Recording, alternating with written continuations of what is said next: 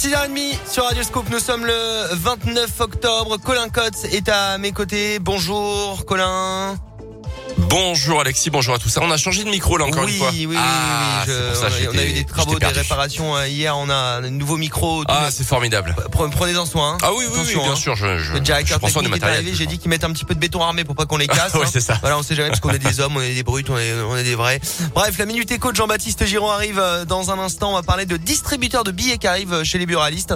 On écoutera également le nouveau Papa Vianney, la météo d'aujourd'hui et du week-end également. Et à 6h31, Colin, votre journal 100% local. Et à la une ce matin, la veille d'un rassemblement à Clermont pour dénoncer les accidents de la route impliquant les vélos dans l'agglomération. Un nouveau drame s'est produit cette semaine.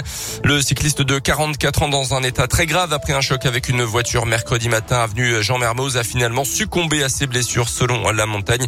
Entre le 14 et le 19 octobre, trois personnes avaient déjà perdu la vie à Clermont-Ferrand et aux alentours. Rappelle le collectif Vélocité 63 qui sera à l'origine de ce rassemblement demain. Une bonne nouvelle sur la route, le chantier sur la 89 entre les martres d'Artière et Tiers-Ouest s'est achevé avec un mois d'avance hier. La chaussée a été entièrement refaite dans les deux sens de circulation entre le péage à l'est de Clermont et l'échangeur situé à une vingtaine de kilomètres. Un chantier réalisé uniquement de nuit pour limiter la gêne du trafic. Non, l'actu également à trois jours maintenant de l'ouverture de la COP 26 à Glasgow en Écosse. La Chine fait un geste en faveur du climat. Le plus gros émetteur de gaz à effet de serre de la planète s'est engagé hier officiellement à atteindre son pic d'émissions de gaz en 2030 et d'atteindre la neutralité carbone avant 2060 alerte à la bronchiolite en ce moment en France. 11 des 13 régions sont en alerte rouge. Plus d'un millier d'enfants de moins de 2 ans ont été hospitalisés la semaine dernière. Les services de pédiatrie, les hôpitaux tentent de s'adapter au mieux pour faire face en espérant que la situation s'améliore vite.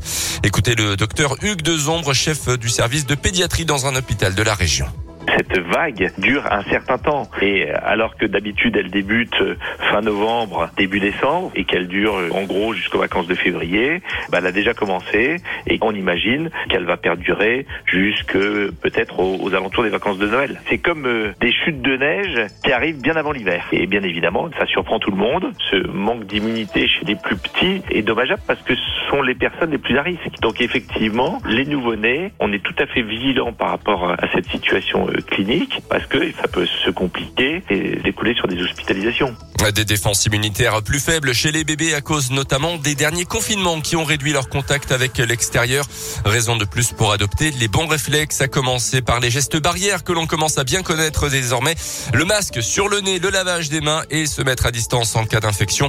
Dans un premier temps, privilégier une consultation chez le médecin généraliste plutôt que d'aller directement aux urgences. En rugby, la colère de l'ASM après l'annonce de la nomination hier à la tête du RC Toulon de Franck Azema, l'ancien coach clermontois. Le club a saisi la Ligue nationale de rugby puisque l'ASM pourrait réclamer des indemnités à Franck Azema pour rupture unilatérale d'un contrat de travail à durée déterminée. L'ancien entraîneur auvergnat a été lié à Clermont jusqu'en juin 2023 avant qu'il ne décide de quitter le club. L'ASM pourrait réclamer environ 300 000 euros selon la montagne.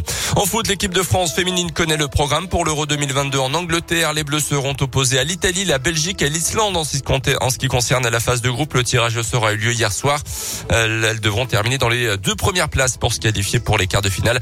La compétition débute le 6 juillet. Et puis c'est une idée qui avait fait beaucoup de bruit il y a quelques jours, délocalisée en Chine. Le match de Ligue 1 entre Monaco et Lyon au mois de février. Finalement, la Ligue de foot fait machine arrière selon le journal l'équipe. La rencontre se disputera donc bien sur le rocher. La deuxième journée de Ligue 1 qui commence d'ailleurs ce soir avec le choc PSG Lille à 21h avant un autre choc dimanche entre Clermont et Marseille. Des places à gagner ici eh oui. Sur Radio Scope, évidemment, radio partenaire, radio officiel du Clermont Foot. On en a plus beaucoup, hein, je vous avoue, ah mais, mais on il en, reste. Le stade est à guichet fermé, donc le seul moyen, écoutez Radio Scope avant 10h, on joue ensemble. Et